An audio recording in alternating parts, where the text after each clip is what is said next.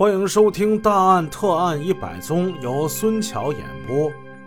女儿张林说：“我听我妈就是跟她说一些做买卖的事儿，也没说什么别的呀。哦哦，对了，我妈问她说说对象处的怎么样了，饭店开的怎么样了？她说对象挺好的，呃，六七年生的，饭馆开的也行。”每个月房租能有一百多块，啊，对，他又说了，说昨天我在街上看见你了，然后我妈就问，说是在哪儿看着的呀？再往后我就忙自己的事儿，我就没听清了。好，那后来呢？后来他坐了一会儿就走了。那天我们家包饺子，我妈还留他吃来着，但是他没吃。你以前见过这个人吗？知不知道他的名字？单位还有住址，不知道。我六月份回来那次，在家里见过这个人，他还帮我弟弟大群做了几何题呢。你妈没向你讲起过这个人吗？嗯，简单的讲过吧，让我管他叫大哥，说他人挺好的，嗯，托他给卖袜子，中午常给他买饭，说他父亲在保险公司工作。嗯，母亲也是个干部，啊，他还是个独生子，在工厂上班，好像说不是车工啊，就是个钳工。这个人长什么样？什么穿戴？张林思索片刻，然后说：“他大概有二十来岁吧，嗯，圆脸儿，头发挺长，戴一副嗯白镜片的眼镜，嗯，上身穿个。”蓝色的羽绒服，身高一米七以上吧。老纪点了点头。好，咱们接着讲啊。那他走以后，过了约没有一个小时吧，又来一个青年，带了点点心、罐头。嗯，我妈跟我说，他就他就住在他摊位的后面。那个人怎么样啊？这个人胖一点儿，嗯，也是高个儿，二十五六吧，穿个黑色衣服。没戴帽子。那胖子走后约么有半个小时，又来一个，又来一个青年。这个人昨天曾经来过，管我妈叫王姨。嗯，他走以后，我就问妈妈，我说这个人是哪儿的呀？我妈说，嗯，卖童装的儿子，是个开火车的。这个人什么穿戴，长什么样？也是个大个儿，一米八左右，长脸，戴个灰色的前进帽。在谈话要结束的时候，老纪又问：“你一号早上离开的时候，有一个装着袜子的纸箱，这个纸箱放在什么地方？”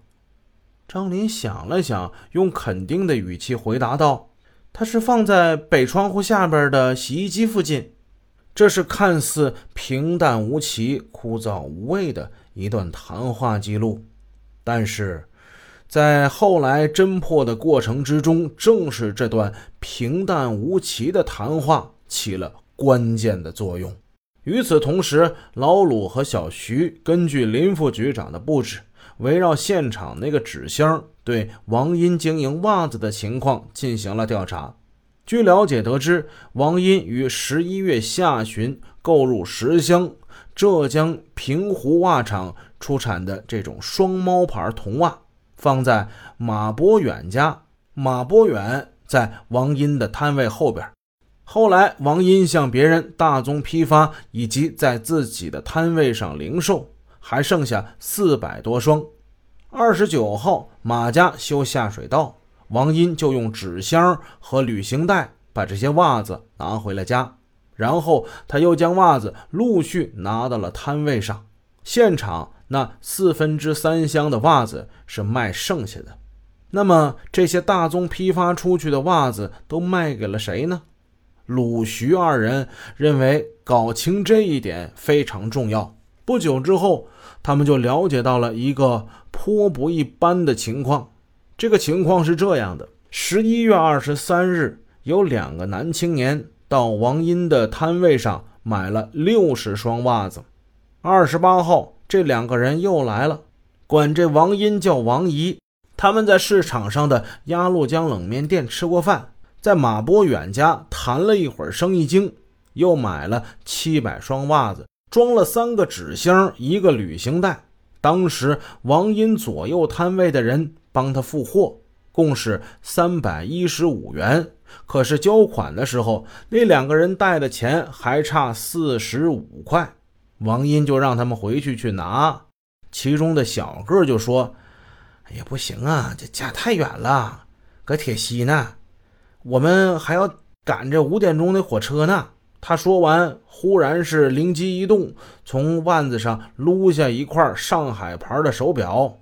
那这么的，我把手表压你这儿吧，过几天送钱来，你看咋样？当时王英呢，他拿不定主意，问别人这个表值不值钱，最后只好这样办了。王英还拿那个小个子青年开玩笑呢，他说：“我姑娘个头啊，比你还高呢。”老鲁停一下笔就问。以后这两个人来过没有？介绍情况的人回答说：“至今未见。”那他们的相貌特征还有什么穿戴都记得吗？这俩人吧，都二十来岁吧。那个大个身高得有一米七五左右，圆梦脸儿，长挺黑呀，好像穿一套黄衣服。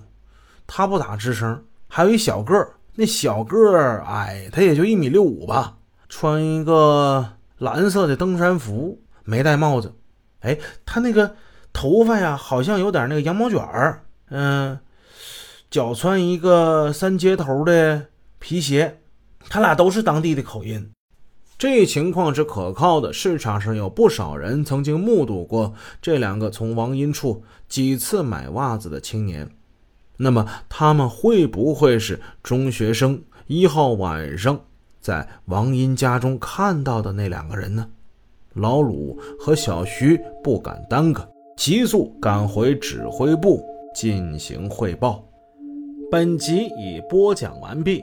如果您喜欢孙桥的作品，欢迎多多点赞评论，这样能帮助我们的专辑让更多朋友听到。感谢您的支持。